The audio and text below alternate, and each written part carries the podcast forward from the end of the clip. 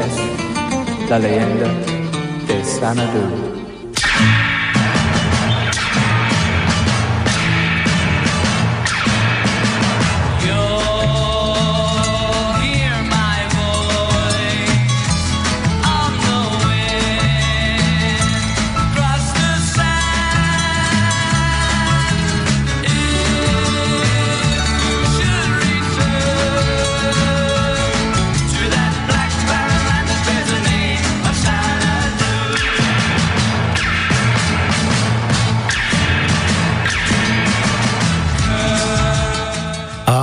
Milí poslucháči Slobodného rádia Banská Bystrica, nemilite sa.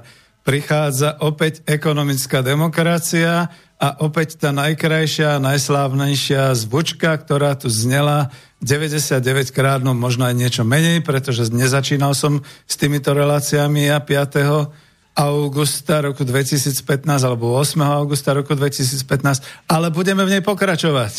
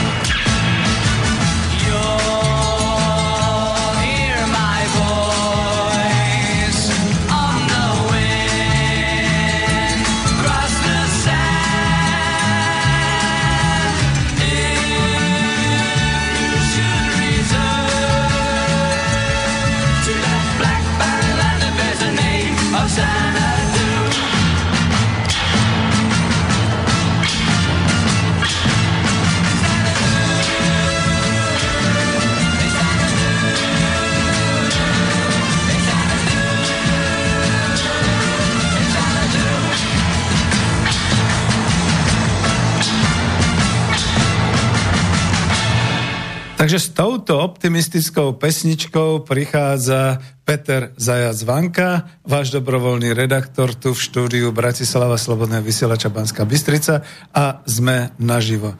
Ešte než budem pokračovať, no čo iného povedať pri tejto piesni, prečo sa k nej vraciam, že taká optimistická hovorí o legende z Xanadu alebo Zhendu alebo akokoľvek chcete, čo je bohatá, prekrásna krajina, zelená krajina, kde všade všetko rastie, ľudia sú šťastní, majú blahobyt, prosperujú a tak ďalej.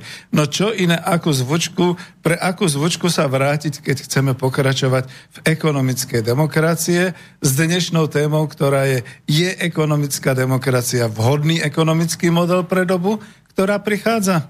No a ešte sme si nepomenovali tú dobu, tak to budeme skúšať.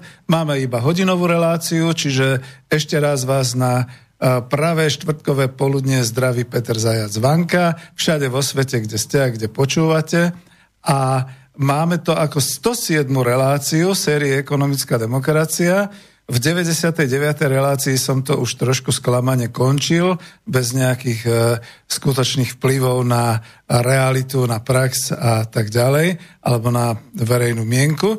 Ale potom som pokračoval, pretože nastala doba covidová a začal som sa zaujímať o to, že čo sa to vlastne deje, aké sú tie prvky a čo sa to vlastne okolo nás deje. A zistil som niektoré zaujímavé skutočnosti, niečo z toho možno aj poviem, ale lepšie bude, keď si to vypočujete od relácie Ekonomická demokracia číslo 100 až po reláciu 106 a reláciou číslo 107 začíname nový školský rok, čiže vítajte milí poslucháči Slobodného vysielača Banska Bystrica v osvetovom školskom roku 2021-2022, takto by sa to možno dalo nazvať.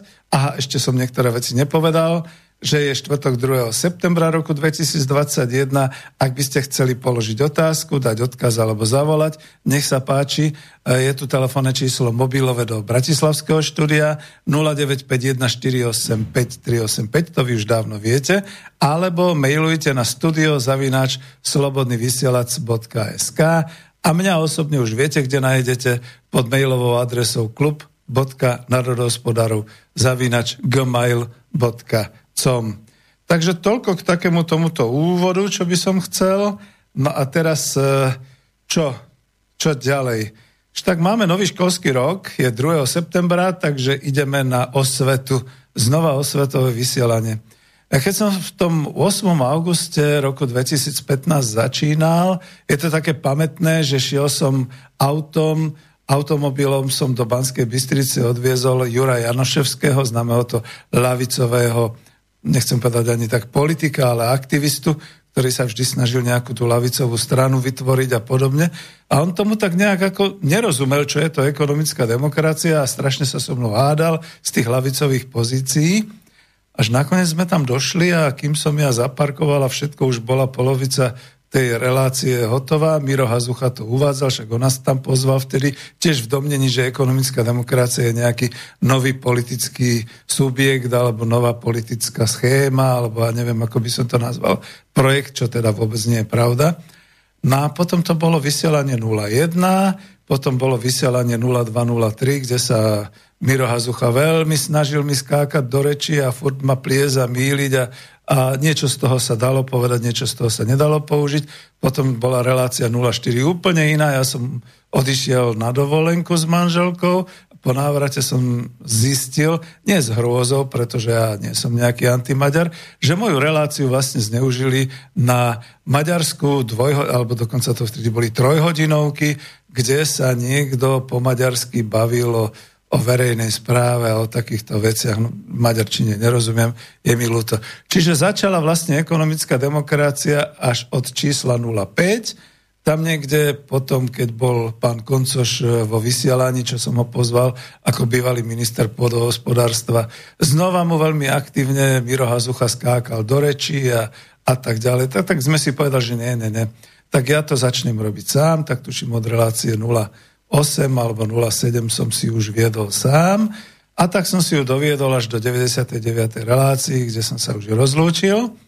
No a potom teraz začalo to pokračovanie. Čiže hovorím, nebudem odporúčať, ale kľudne si kliknite na archív, alebo ešte lepšie, keď si kliknete na web stránku spolok národohospodárov .sk, spolok pomička národohospodárov.sk a tam, keď sa vám otvorí z ktoréhokoľvek článku alebo aj z tej úvodnej stránky zídete dolu a tam na lište máte taký obrázok, taký trošku dohneda tej relácie číslo 99 a keď si kliknete na ňu, tak sa vám rozbalia všetky relácie, vrátane pravdepodobne už aj tej dnešnej súčasnej. Takže toľko na ten úvod.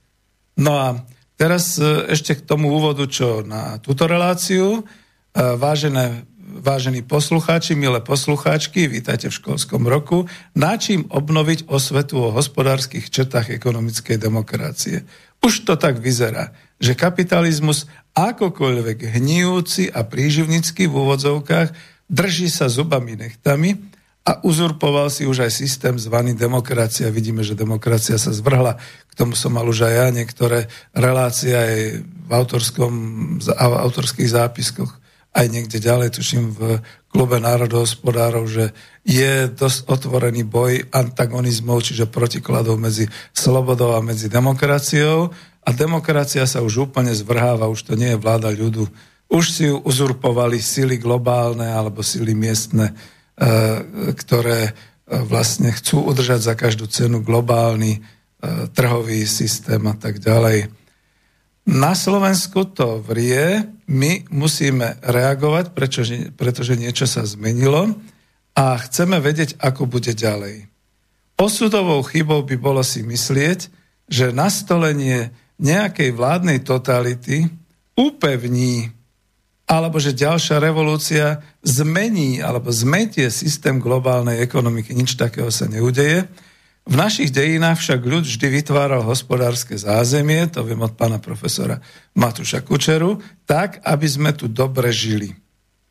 No, hospodárske zázemie, prednedávno sme mali výročie Slovenského národného povstania, tak si takisto vypočujte reláciu spomienky na socializmus, kde píšem, že nebyť národohospodárov, čo sú veľmi zaznávaní a veľmi sa o nich mlčí, hlavne teda tí traja predstavitelia, ktorí boli bez Petra Zaďku, Imricha Karvaša a dokonca aj uh, Gejza Medrického, by nebolo tých organizačných možností a všetkého možného, že teda by to povstanie nebolo zásobené peniazmi a zbraňami a materiálmi a tak ďalej. Samozrejme, ďalšiu úlohu veľkú hrala armáda, ďalšiu úlohu partizáni a sovietskí poradcovia, ktorí e, prichádzali ako výsadky partizánskych skupín.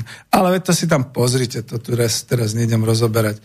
Ale Matúš Kučera pekne hovorí, že stále a stále v slovenských dolinách, na úbočiach zazvučali kosy, zasialo sa, zožalo sa, chovali sa domáce zvieratá, zaplakali die, e, deti v kočíkoch alebo teda v kolískach a slovenský národ vždy znova a znova začínal. No a dneska sa ale ako si vôbec nič takého, ani to hospodárske zázemie, ani taká tá znovu obnova nedeje. A teraz moja otázka, nie je k tomu vôľa, alebo čo sa deje? To je otázka na vás, keby ste chceli volať alebo diskutovať, ináč teda zatiaľ e, pôjdem svojou cestou a nezabúdajte, že už máme len dokonca nejakých 48 minút, takže uteká to. Takže a možno si zoberiem potom zase dlhšie e, relácie, aby som mohol dlhšie vysvetľovať, objasňovať. Svet ale zostáva stále tým istým.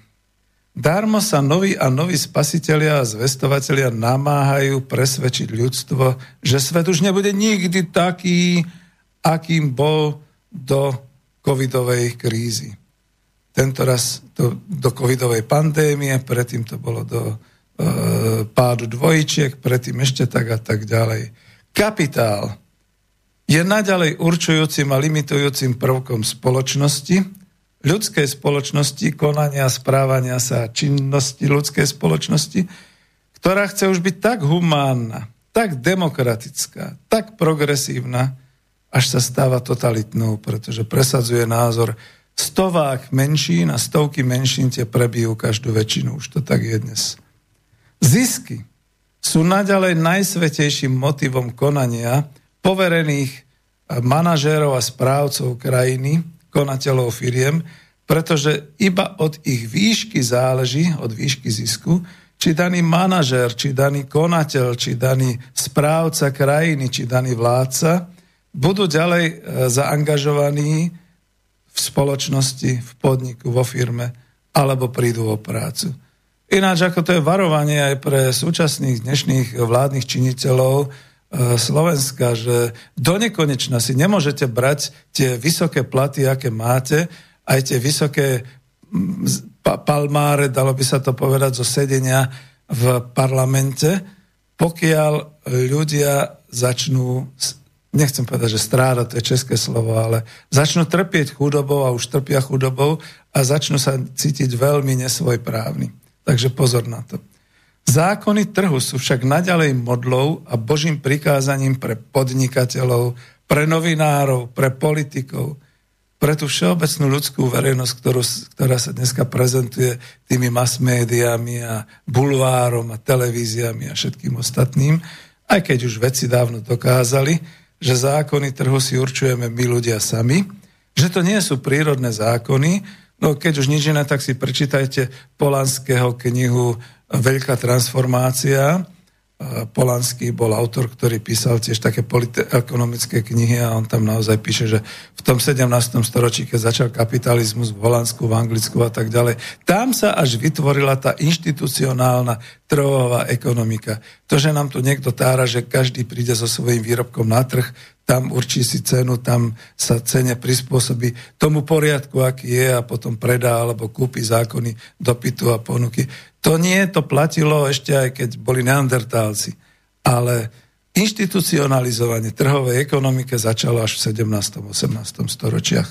Takže takto to je. No a keď my chceme ako ľudia, dokážeme tieto zákony trhu rôzne a tisíckrát porušovať, a to nielen vo forme korupcie a verejnej súťaže a ochranárstva, protekcionarizmu a tak ďalej, ale aj vo forme štátneho príkazu, tam, kde sa to ovšem len politicky hodí. Štátny príkaz napríklad je, že nebudeme brať e, plyn e, z Ruskej federácie, ale radšej nákladne zaplatíme tie lode, ktoré prídu zo Spojených štátov s tým skoncentrovaným plynom, ktorý bude z tých bridlicových ložisk ktoré viete, ako sa dobíjajú tými injekciami tých otravných plynov, že to otrávi celú časť. Ale tak dobre, no. Takže to sú všetko takéto veci. Prípadne všetko, čo sa deje okolo vakcín a podobne. Spomente si na pamätný telefonát dnes už e, predsedu, e, teda predsedu strany Sloboda a Solidarita a ministra hospodárstva tomu konateľovi firmy alebo majiteľovi firmy v, Bansk- v Bánovcech nad Bebravou, ktorý šil tie rúška, ktorému teda kázal, že nerob to, neši. No však áno, však ako treba dať prednosť kvalitným zahraničným tovarom, samozrejme. No. Takže chudobní sú naďalej ochudobňovaní a je im to predkladané ako na zlatom podnose, ako o nich spoločnosť dbá, tou tzv. charitou, tými tzv. rôznymi fondami, ktoré neziskové organizácie, ktoré z toho žijú, rozdávajú ostatným, schvaľovaním sociálnych dávok, o čom je celé, celý parlament, sociálnym inžinieringom, to znamená, že kto bude očkovaný, kto nebude očkovaný, kto môže, kto nemôže von, kto tak a tak ďalej. Lebo je to sociálny inžiniering. Ja sám nie som ani antivaxer, ani veľký pro stúpenec, tak som prispôsobivý. Občan milión, som dvakrát očkovaný, tak čo. Ale tým pádom môžem, e, povedzme, aj vysielať tu v zamorenom štúdiu. Nie je zamorená, robím si srandu. A tak ďalej. Takže to všetko priamo sa deje popri tom pretekaní až odtekaní tokov financií, tých miliardových tokov financií a zlatých všelijakých tokov financií niekde pod našimi nohami v kanáloch tzv. tých purpurových riek v neviditeľnom aj oficiálnom prostredí biznisu a veľkej politiky. Ešte stále oficiálne odteká zo Slovenska po výkonoch e, ekonomiky vyše 2 miliardy eur ročne. Ja stále tvrdím, že ešte stále to môže byť kľudne aj 200 miliard, pretože tie nie sú nikde zachytené je to v tom, ako niektoré firmy končia. Ja mimochodom viete, že mnohé firmy už teraz v roku 2021 na Slovensku skončili, prepustili zamestnancov a však ako ani nebrali tie, čo to je, tie kurzarbajtové peniaze, ale jednoducho skončili, neviem, či vyhlásili úpadok alebo podobne, ale odišli. No a samozrejme si odsťahovali zo sebou všetko, všetko, čo, mali, čo malo hodnotu. Pripomeniem, že najlepší a najvýraznejší e, obraz, e, tá prezentácia je vlastne ako e, armáda Spojených štátov amerických, čo zanehala okolo letiska v Afganistane, tie tisícky a tisícky vozidiel, helikopter, lietadiel, zbraní a všetkého ostatného. Že, čiže takto. To je, to je také zaujímavé, že oni opustili ale teraz sa vrátim sem k tomuto, aby som sa nezamotal. Tuto, tieto firmy, ktoré opúšťajú slovenský priestor, väčšinou zanehajú akurát odpady, akurát nezamestnaných a všetko, čo má nejakú cenu, si berú za sebou.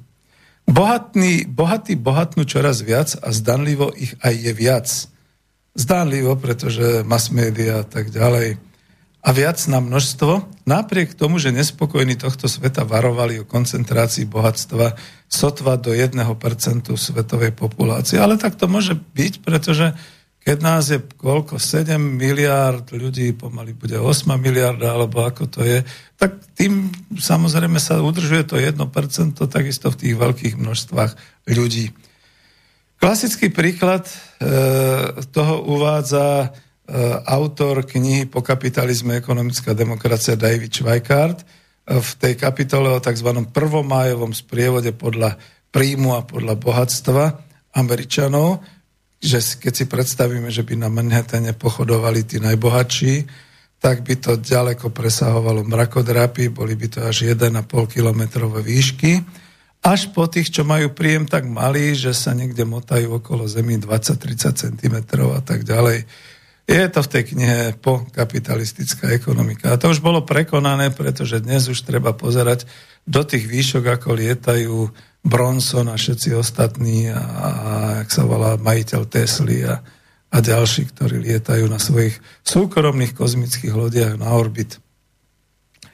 A, a keď som si už toto zmienil, tak si domienim aj to ďalšie. V čase, keď zelené, socialistické, progresívne síly nútia parlamenty, napríklad Európsky parlament, príjmať zelené zákonodárstvo a nútia drobných konzumentov, občanov miliónov platiť viac a viac a šetriť a dodržiavať zelenú stopu, uhlíkovú stopu CO2.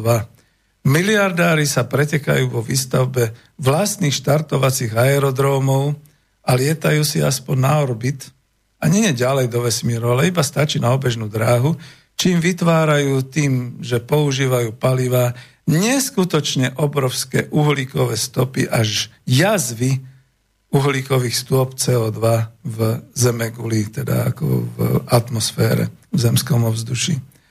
Lebo im už nestačí mať súkromné prúdové lietadlo, im už nestačí mať trojposchodovú garáž nabitú všetkými tými superautami, sem tam s nimi závodiť po rôznych okruhoch a smradiť vo veľkom. Im je potrebné mať vlastnú orbitálnu raketu a už sa predháňajú, či bude bazoš dlhšie a vyššie, alebo e, čo to je ten z Tesly, ani, ani mi nenapadne názov, alebo Branson, alebo ďalší. Ale nie je to nič nemorálne.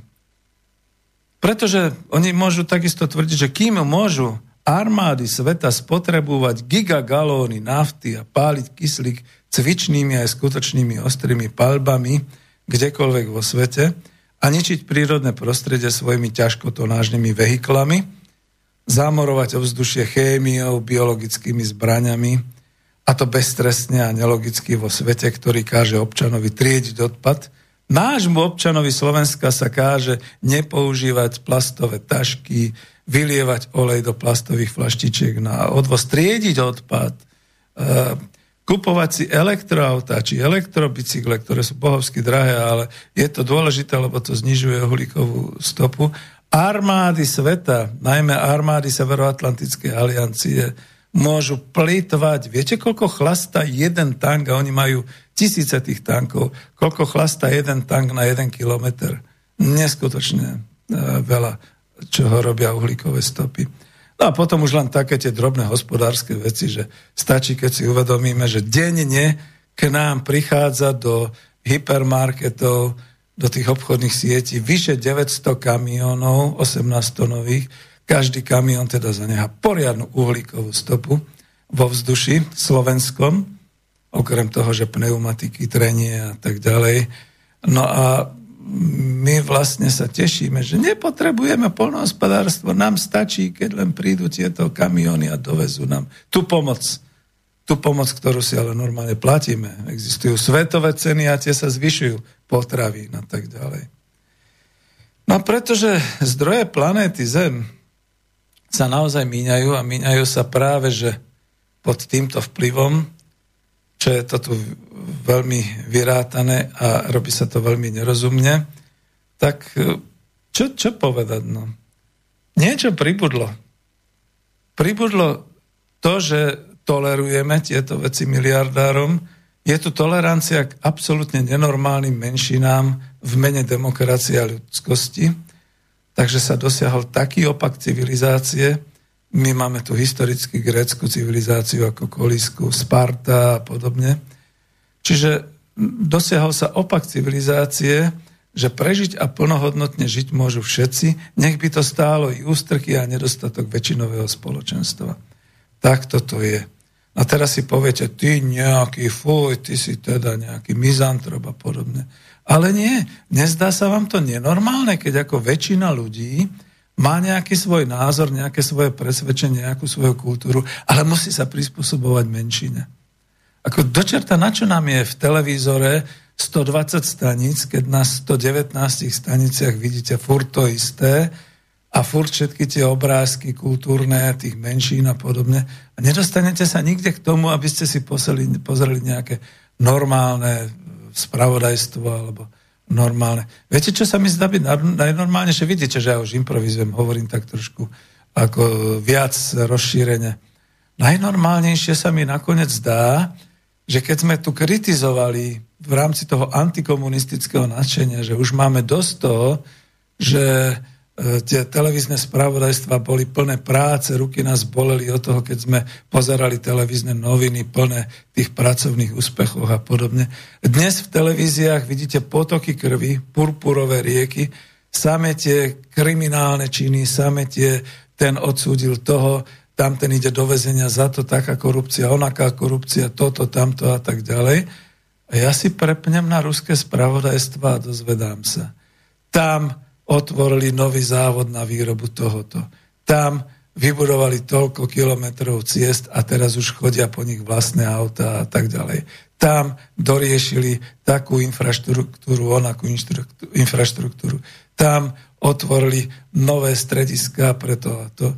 Tam existuje výroba tohoto a tohoto, čo pred dvoma, troma rokmi nemali. Tu sa buduje nová nemocnica, tam sa stavia ja neviem, nový potravinársky kombinát a podobne. Ako, neviem, možno som len starého razenia, ale mne robia takéto správy dobre, keď sa v nich dozvedám, čo kde sa buduje, tvorí, čo sa zvládlo, čo je úspechom a tak ďalej. Pred týmto spravodajstvom plným krvi purpurových riek, všelijakých tých uvádzaní do basí, odsúdenia, NAKA, ktorá ako stále stíha nejakých vyššie a vyššie postavených a podobne. To nechcem. No. Takže to je to. A potom nakoniec, e, keď hovoríme o tom na zeleno a mierne voči menšinám, e, treba aj potvrdiť také, že z pozornosti verejnosti úplne uniká potom samotné zemské prostredie. Prečo? Pretože Nik sa nezaoberá tým, že aktívnych sopiek chrliacich dým, síru a lávu, to je to oteplovanie a znečisťovanie vzdušia, sú stovky a možno tisíce, ale nik ešte nevymyslel, ako ich zaštupľovať, ľudsky povedané. Nik nemá odvahu priznať, že prispievajú dominantným množstvom ku znečisťovaniu a oteplovaniu vzdušia Zeme. Lenže to nie je výhodný a ziskotvorný biznis, a tak si ideme stále tou cestou pomaly aj v dobe postcovidovej, len nech je to ziskotvorný a výhodný biznis. Veď vidíte, ako zvyšovanie cien energie a podobne. Potrebujeme my zvyšovať ceny energie. My, čo si to tu doma vyrábame? No áno, pretože sme kolóniou. Sú tu cudzí vlastníci a cudzí vlastník vždy bude, chcem to povedať nejak ľudsky, E, spoplatňovať obyvateľstvo tými vyššími cenami, lebo si to zdôvodní tým, že svetové ceny niekde v Hongkongu alebo niekde v holandskej burze a podobné veci. A nám to dá zožerať a zaplatiť, aj keď u nás vyrabí, ja to poviem len pomerne, tak ako pán profesor Husár, profesor ekonomie hovorí, že keď u nás sa vyrobí tá cena energie za dve jednotky, a svetová cena tej istej energie je 120 jednotiek, no tak regulačný úrad to nejak štátne uchráni na, čo ja viem, 72 jednotiek. Čiže výrobná cena 2 jednotky, regulovaná cena 72 jednotiek. 70 jednotiek ide, čo si rozdeli teda tento náš štát globálnej ekonomiky, kolonizovaný a súkromný vlastník. 70 jednotiek. No, takže takto to býva. Takisto asi v dôsledku klimatických zmien sú horiace lesy čoraz bližšie ku euroatlantickej civilizácie a sú len trpené tieto požiare. Žiadna prevencia, žiadna súťaž v medzinárodnom meradle, ako preventívne udržať lesy bez ohňa. A len príkladom, že keď som sa zmienil v relácii Klub národohospodárov Slovenska o potrebe znárodniť lesy za účelom toho, že budú potrebné veľmi nákladné celospoločenské investície, investície do udržiavania hôr a lesov na Slovensku – v takom nejakom tom stave vlhkom, zarosenom, zavlaženom, joj, to som schytal od vlastníkov súkromných lesov, aby som nedráždil hada holou rukou, tak toto doslova bolo napísané, lebo súkromný majetok tasí meče proti tomu, aby sa spoločnosť starala o udržiavanie slovenských lesov, ich vlastných lesov, aby nám nezhoreli. Dodám, že chápem ich čiastočné e, obavy potom, čo z nich teraz chcú zelení lesochranári, z tých súkromných lesov, teda v tatranských parkoch národných a tak ďalej, spraviť také miniatúry amazonského pralesa. Tou bezzásahovosťou, len nech to hnie, nech to žije samo pre seba a vôbec sa nehovorí dokonca ani o odškodení tých súkromníkov, takže verím, že sú zúriví. Ale oba tieto póly, aj lesoochranári, aj súkromní vlastníci lesov, sú nezdraví a škodia spoločnosti. Pretože ak to bude hniť, potom bude treba nielen odškodniť súkromníkov, ale postarať sa, aby tá hniloba nešla ďalej do hospodárskych, kultúrnych, kultivovaných území. Ak to zhorí, tak potom čo? Ktorá poisťovňa im zaplatí a ako vypočítajú škodu zo spáleniska hôr? To by ma zaujímalo naozaj a potom hlavne ako e, slovenská pospolitosť. My dovolíme, aby horeli súkromné lesy, keď súkromník hodí rukou a povie, a však to mám poistené. No iste, ale tu zeleň nikto nevráti. Ten požiar sa môže roz, rozšíriť. Zahynú ľudia, budú ľudské obete, budú majetkové obete. Minimálne sa nebude dať chodiť do hôr, tak ako keď bol v Tatrách, e, bola tá vychrica v roku 2004 a Tatry boli v podstate určitý čas nedostupné a potom, keď boli dostupné každého Slováka, to chytilo za srdce. Keď hore od e, tam tých tatranských osad pozeral dolu cez holiny až na mesto Poprad, tak bolo viditeľné všetko. No a to už som zabrdol hlboko do slovenského prostredia, takže no a máme pomaly pol hodinu preč. Ešte som nezačal ani nový školský rok. Takže pandémia, nepandémia, spoločensky to prinieslo rozčesnutie občanstva na to, ako to vyzerá dnes v spoločenskom živote a v politickom. Videli sme to včera na 1. septembra. Protivládni, provládni, proti očkovaniu, antivaxery, stúpenci očkovania. Ešte sa fronta lomí niekde na popieračov covidu a na vystrašencov. Vystrašenci, ktorí rúško nosia ešte aj v lete na samote, v lese na samote a v lete tých horúčavách, či už som videl aj takého, že bicykel s rúškom, to, to som už proste neveril vlastným zrakom, alebo pri vstupe do, extre, do externých bazénov, to som spomínal, že v Mošoni sa vyskytla jedna pani, ktorá urobila takmer striptease, ako sa vyzliekla až do plaviek. A čakali sme, kedy si zloží rúško. Ona si nezložila rúško. Ona s tým rúškom vliezla do vody. Fuj, to bola kontaminácia tej termálnej vody. No čiže takto. No. Čo sa nezmenilo, to je politika. Rvú sa medzi sebou stupenci rôznych strán, obvinujú sa z korupcie, klientelizmu, z mafiánstva. Z parlamentu Národnej rady Slovenskej republiky už urobili stálu scénu frašiek a komédií. Nik ale neodstúpi z nich, aby povedal, viete čo, nechajte si ten svoj štátny plat. Ja nechcem tých 5000. Ja som hrdý, ja to nechcem. Ešte nikto neodstúpil z parlamentu. Jedine keď ho niekto občas vyviedol. Ale ani neviem, či vôbec takí nejakí boli. Novým kultúrnym útvarom sa v pandémii stali tlačové besedy. Všímajte si. To je už kultúrny útvar, tlačová beseda, tlačová konferencia. A to nie len politických strán, ale každého, kto má tú úchylku odhaľovať sa na verejnosti, hovoriť svoj názor a podobne. Čiže budúca maturitná úloha písomná E, tlačová konferencia ako umelecký kultúrny výtvor súčasnej doby. Tak by som to nazval. Počúvajte, milí posluchači, žiaci, maturanti. Povedzme si, čo majú svetové trhy spoločné čo s lokálnym trhom cien tepla, elektriny, vody, mesa, zelediny, zemiakov, kdekoľvek a v akejkoľvek lokalite na Slovensku. A tak sa pýtam spolu s vami, je toto tá doba postcovidová?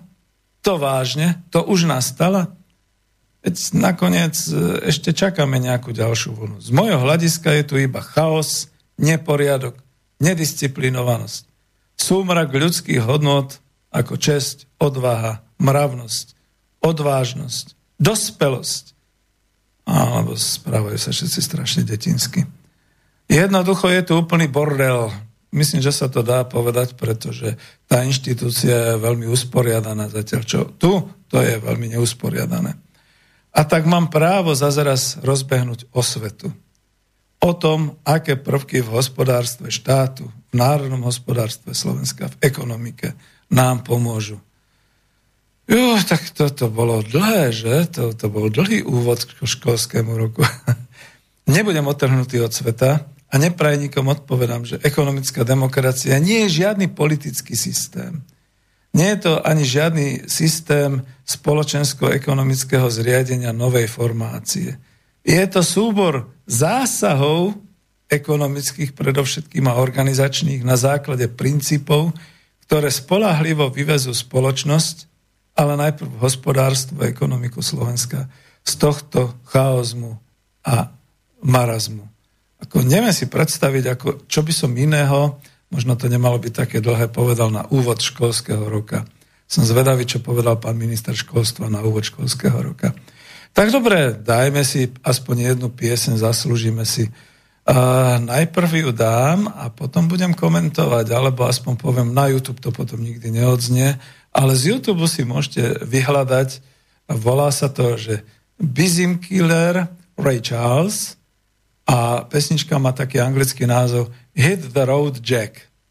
A ja som zistil, keď som čítal potom tie komentáre pod tým, že je to vlastne viac menej taký folk, taký rokový folk, veľmi modernej, alebo neviem ako to povedať, či skupiny, ale že vraj sú to Azerbajdžanci, ktorí hrajú na svojich ľudových nástrojoch a tá hudba je teda potom taká stredoázijská. Dve krásne dvojičky, naozaj exotické dvojičky pre nás spievajú tú pieseň, že, že chyť si cestu Jack a vypadni. Nechcem ťa nikdy viac, nikdy viac, nikdy viac vidieť. A už sa tam objavujú, alebo už sa objavovali také e, prvé e, niektoré diskusné príspevky a komentáre, že to je hymena súčasných Američanov, pretože skutočne tak, ako sa zbalili a odišli z Afganistanu, je to akoby v tej pesničke. Chyť si cestu a vypadni. Ray Charles hit the road, road Jack.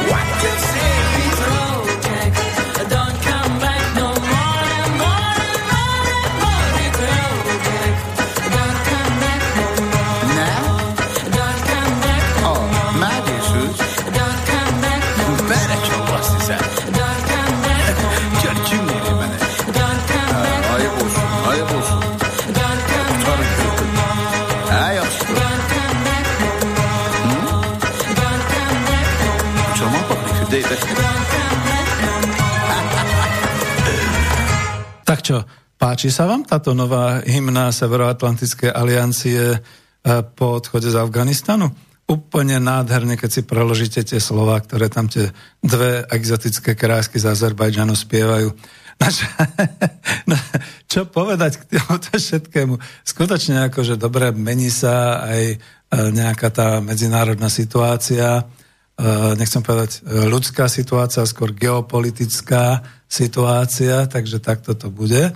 No a v tomto všetkom skúsme si povedať, ja už by som mal niečo aj k tej knižke. Za prvé avizo tak avizo už pravdepodobne zostane trvalé, tak ako je klub národohospodárov. Nebudem to meniť, bude to stále ten istý obrázok a pod týmto obrázkom, aniž by som chcel nejakú aktualizáciu, vždy sa budú skrývať vlastne tieto osvety. Jedine, keby bolo niečo mimoriadne, že tam dám niečo iné, nejaký obrázok, ale budem pokračovať, pretože e, nadobudol som nielen pocit, ale presvedčenie, že je potrebné znova sa vrátiť k osvete vlastne k tým trom charakteristikám, ktoré boli nazvaní podľa Davida Švajkarta ekonomická demokracia, ale ktoré my môžeme kľudne nazvať, že to bude naše národné hospodárstvo vo vlastníctve e, slovenskej spoločnosti, bez ohľadu na to, že či bude väčšinové e, štátne vlastníctvo a menšinové kolektívne a sem tam ešte nejaké okrajové súkromné bez problémov v pohode, alebo či to bude celé kolektívne vlastníctvo, alebo či to bude celé štátne vlastníctvo. Rozhodne to už nebude väčšinové súkromné vlastníctvo, pretože súkromní podnikatelia nás za ten 30-ročný vývoj totálne, ale totálne sklamali. No nie, chcete nejaký dôkaz? Tak si pozrite kauzu Horálky, čo vyvádza nový vlastník. A neviem, kde sa stratil pán Kašaj, zo Sedity už e, neexistuje, odišiel na väčšie časy, alebo ako, alebo to len predal a nový vlastník vyhlasuje tam také tie hovadiny, nechcete to počuť, no ľudia bojkotujú horálky a tak ďalej. Ako kam to dospieva, keď už až do tejto kultúrno, ja neviem, všeobecnej časti sa to hrne. Čiže naozaj súkromní podnikatelia, ešte tak živnostníci, ktorí živia sami seba, ale tí sú likvidovaní v tejto chvíli v dobe, kost, post, v dobe covidovej ako trieda. Doslova sú likvidovaní, ve to vidíte. Väčšina živnostníkov bola práve v oblasti výroby potravín, dodávok e, v oblasti e, gastro, hotelov, ubytovania, turistických služieb, všetkého takého, to remesiel, ktoré tiež nemohli byť a tak ďalej. Takže nemusíme. Začníme skromne. V tej knihe obálku, ktorú vidíte na avíze, teda v učebnici Ekonomika po kapitalizme, som si ako autor trúfol pozbierať myšlienky, ako by to malo e, na Slovensku e, vyzerať a ako by Slovensko vôbec e, malo vyzerať po ekonomickej a sociálnej stránke, povedzme vtedy v roku 2017 o 5-6 rokov. A keďže sme sa tu schádzali na klube národohospodárov Slovenska, Podarilo sa tomu dať takú určitú ucelenú podobu, ktorú som teda ucelil ja, dalo by sa povedať, usporiadal. Niekedy v júni roku 2016 som e, prezentoval e, predchodcu, ale takúto víziu o Slovensku v roku 2020 na futurologickom spolku vedenom docentom Hohošom tu v Bratislave. Jo, to bolo teplo, vtedy sa pamätám, ako som ťahal tento diaproduktor a počítač a podobne cez starý most v Horúčave 36 stupňovej. No ale do knihy táto vízia už prišla trošku upravená a táto verzia s knihou vyšla v roku 2017. Žiaľ, tak ironicky poviem, ukázalo sa, že vhodná bola prezentácia skôr na tom futurologickom klube, hlavne kvôli tomu názvu futurologický. Dnes totiž táto vízia nie je rozšírená ani uplatňovaná, aj keď všetci teda, ako tí, čo poznajú, hovorí, dobrá, výborná, neotrhol som od toho oči, prečítal som si to odrazu celé. No ale píše sa rok 2021 a nič. Neujala sa toho žiadna politická strana, aj keď túto knihu dostali k čítaniu zadarmo od Spolku národohospodárov, viaceré strany, no ako, mám to menovať, však za chvíľu budú vraj vo vláde, Smer, sociálna demokracia, menovite všetci títo Blá, Fico a ďalší, Slovenská národná strana, ľudová strana naše Slovensko Kotlebovci, a tak ďalej a tak ďalej. Pán doktor Harabín to dostal a mnohí a mnohí ďalší. Socialisti to dostali. No tak čo? No tak, tak komunistická strana to dostala. V Čechách to dostali, uh, myslím, že to bol, poslal som knihu aj spolužiakovi Babišovi a myslím, že som poslal túto knihu aj, aj uh, Okamurovi a niektorým ďalším tam. No ale nič, no keď nič, tak nič, ako ľudia nečítajú knihy. Dnes musia byť tie knihy vizualizované cez YouTube, alebo musia byť takto v audio komentároch rozpitvané, takže presne kvôli tomu bude pokračovať táto osveta v tomto zmysle. A ako mohla by byť otázka taká peprná, že no dobre, pán autora, vy si myslíte, že tá kniha je teda dobrá, keď ju všetci ignorovali? Hm.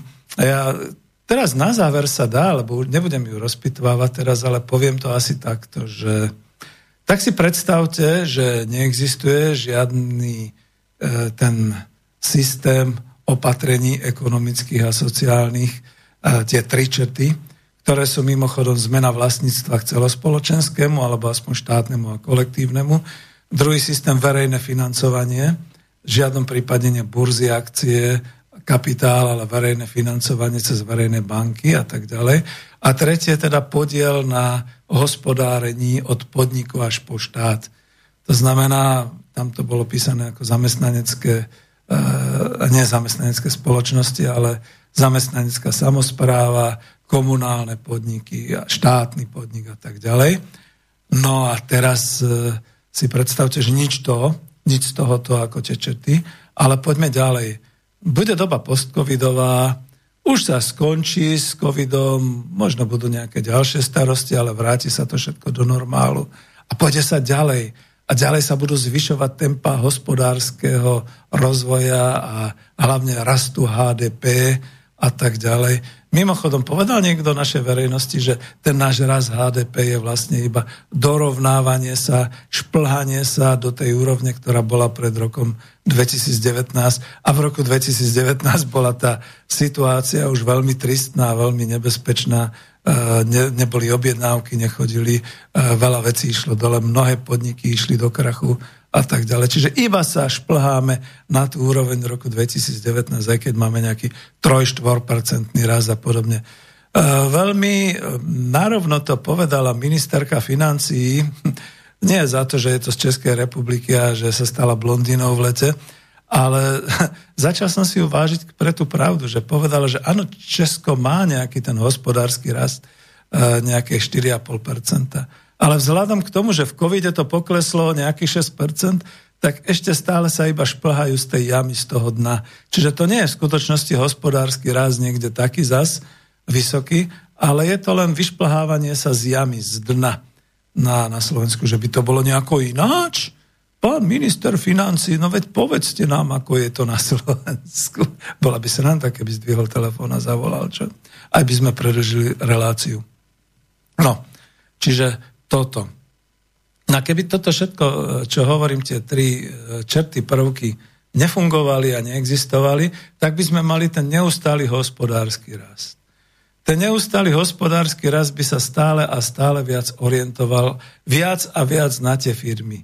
IT, ekologické, finančné a tak ďalej. V podstate by materiálna výroba trpela a zatvárala sa.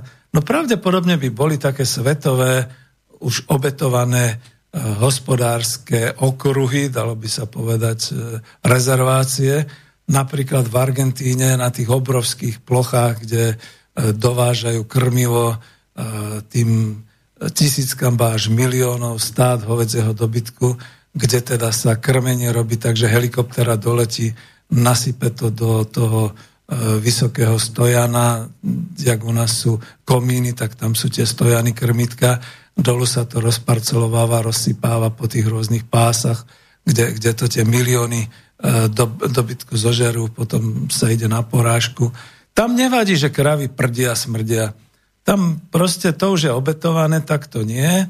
a odtiaľ sa teda bude dovážať pravdepodobne mrazené meso do celého sveta, do celého celúčického sveta. To bude taký ten globálny ekonomický systém, nehovoriac o zemiakov, ktoré sa budú pestovať všelikde, len nie u nás, za humnom, a nehovoriac o všeličom inom. No my pravdepodobne budeme vyrábať elektroauta a elektrobatérie, ktoré budú strašne zasviňovať naše životné prostredie, ale aby to nezasviňovalo, tak to bude v takých tých uzavretých konglomerátoch, kde sa teda ľudská noha nedostane a kontaminácia, no neviem, či ako budú tam nejaké betónové zdrže alebo nejaké podobné veci. A už to vôbec nebudú naši pracovníci, bude stačiť povedzme na smenu pri výrobe 100 tisíc automobilov denne, 10 ľudí, operátorov, ktorí budú len kontrolovať, či nič, tak, tak ako v atomovej elektrárne. A občas to buchne, občas to vybuchne a potom bude zamorené celé Slovensko jednorazovo a navždy. Že? Takže takto. No a teraz ako ináč, keby to nebolo týmto spôsobom, bolo by to tým zeleným spôsobom, tak čo môžeme očakávať od takéto zelenej globálnej ekonomike?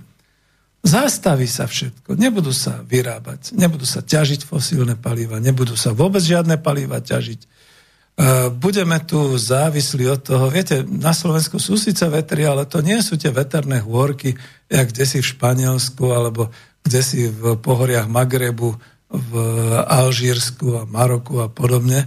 Čiže u nás to občas zafúka, občas nezafúka. Keď to nezafúka, tak si budeme svietiť petrolejkami. Keď to zafúka, tak bude prúd, tak budeme pozerať možno aj televízor a podobne. Na všetko budú batérie, čiže budeme mať batérie. Možno bude pri každom dome taká tá cykloelektrostanica, kde vždy budú mať služby tí, ktorí si sadnú na ten bicykel a hodinu si pobicyklujú, aby bolo prúdu. Neviem, proste nejaké takéto. Samozrejme budú tie mini pralesy, Tatry budú zazelenané, pretože tam sa ale ľudská noha nedostane Možno tam budú medvede, vlky, možno už aj tigry tatranské a neviem čo všetko ešte tam bude loziť. Rieky budú plné rýb, ale Boh ochráň, aby ste si náhodou zlovili jednu rybu, pretože všetky ryby, ktoré chcete, dostanete z dovozu z tých morských, všelijakých atlantských a podobných e, žírnych e, morských plání, mrazené, chladené a podobne. Takže takto to asi bude vyzerať.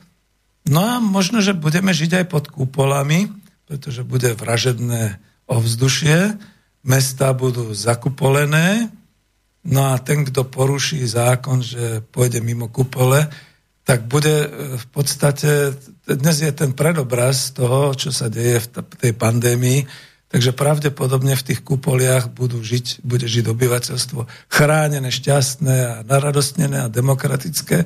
A ten, kto opustí kupolu, bude vyhnanec, ten bude ten nespoločenský živel, na toho sa bude polovať a podobne. Prečo mi to pripomína také tie, že projekt Venas a všelijaké ďalšie, ako tu už bolo. To, to boli tí extrémni lavičiari, čo to spomínali. Že? A ja si stále a znova spomeniem na ten film Loganov útek, kde rok po roku 2100 alebo koľko, keď bolo všetko takto, celá spoločnosť bola, bola zakuklená za tými kupolami. Ja ešte niečo tam bolo čipy. Ako čip, ktorý ukázal človeku, že má 33 rokov, že je starý a musí sa dať eliminovať, pretože namiesto neho sa z jeho buniek zrodí nový človečik, pretože treba udržať ekologický, ekonomický a e, spoločensky udržateľnú civilizáciu, Takže elimináciou 33-ročného sa vytvorí možnosť, aby ďalší rástol, žil a tvoril ľudskú spoločnosť zase do svojich 33 rokov. Je to veľmi zaujímavý science fiction film Loganov útek. Nenájdete ho poriadne na YouTube, už sme ho hľadali. Ja som ho našiel Logan's Run v angličtine a hrajú tam známi herci Jenny Aguterová a hrá tam Michael York a podobne, čiže toto, toto nás čaká.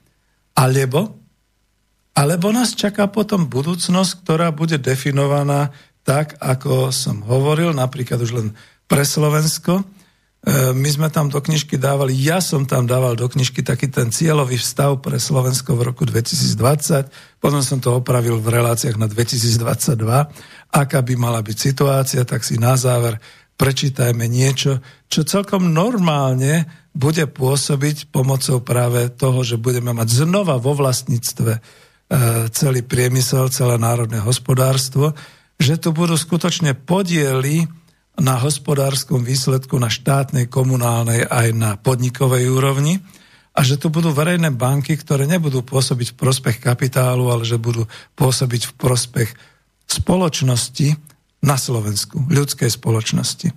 A celý tam veľký, celé to heslo, pod ktorým teda idem do tých ďalších os- osvetových relácií, je Slovensko bude mať späť svoje národné hospodárstvo a bude mať nad ním celospoločenskú kontrolu. Bodka. Ja myslím, že to stačí, pretože čo dnes má, bez ohľadu na svet, čo dnes má Slovensko pod kontrolou? No nič. Už ani parlament, ani vládu. Policajní prezidenti sa zatvárajú, sem tam nejaká samovražda, zatýkajú sa. E, otázka, že ktoré je najrizikovejšie povolanie na Slovensku, zrazu, že policajný prezident, korupcia vraj, zatvárajú sa ľudia, zatvárajú sa v justícii ľudia, súdci, senát, súdci, senátorov nemáme, súdcovia, prokurátori, kto ďalší. A tu, v prípade toho, že bude naozaj viesť tá cesta cez tie tri prvky ekonomickej demokracii. Budeme v situácii stabilizujúceho sa národného hospodárstva Slovenska, usporiadaného na báze uskutočňovaného národohospodárskeho programu. Vidíte, vtedy som ešte nemohol písať národohospodárskeho plánu, lebo to znelo moc komunisticky. Ale dnes, keď máme plán obnovy do roku 27 a podobne. Prečo by som si nemohol povedať, že to bude národohospodársky program, národohospodársky plán? Veď budú vytýčené presne také isté prvky a, a programy a podobné veci, ako v tom programe obnovy, či pláne obnovy. Tento už bude pracovať prvkami národného vlastníctva, štátneho vlastníctva celoštátneho významu, ale aj kolektívneho vlastníctva v lokálnych regionálnych podnikoch – regionálnych verejných fondov, koordinujúcich s Národným fondom verejných investícií, ktoré budú rozmiestňovať investície práve tam, kde to republika potrebuje. Takže žiadne tie dvojpercentné výdavky na zbrojenie a podobne. Bude bilancovať dodávok a produkciu po republike. Nebudú potrebné verejné súťaže, pretože to všetko bude naše a ten skutočne, ktorý bude e, poskytovať e, dodávky, bude zaviazaný zákonom, takže žiadne také, že navýšenie potom a podobne. Takže to je to, že národné hospodárstvo Slovenska bude vlastniť a obospodarovať skutočné národné bohatstvo Slovenskej republiky a vytvorí ucelený ekonomický komplex. Vôbec nebude vadiť, že e, bude v tomto komplexe vývoz, pretože ten nám bude prinášať dodatočné zisky do ekonomiky.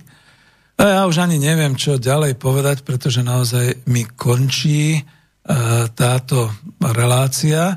Bolo to otvorenie školského roku. Na budúce budeme hovoriť bližšie a viac o týchto črtách, ale tým moderným novým spôsobom. Keď chcete, vypočujte si prvé e, reláciu 02, 03, 05 ešte z ekonomickej demokracie a zistíte, že teraz tu budem, hádam, hovoriť lepšie.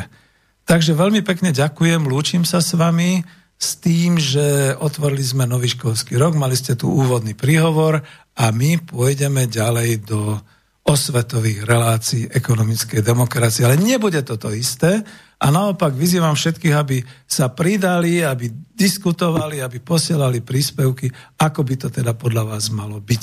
Pretože nás čakajú nové politické pomery a bolo by dobre, keby noví politici sa mali o čo opreť v hospodárstve. Ďakujem veľmi pekne. Peter Zajac, Vanka.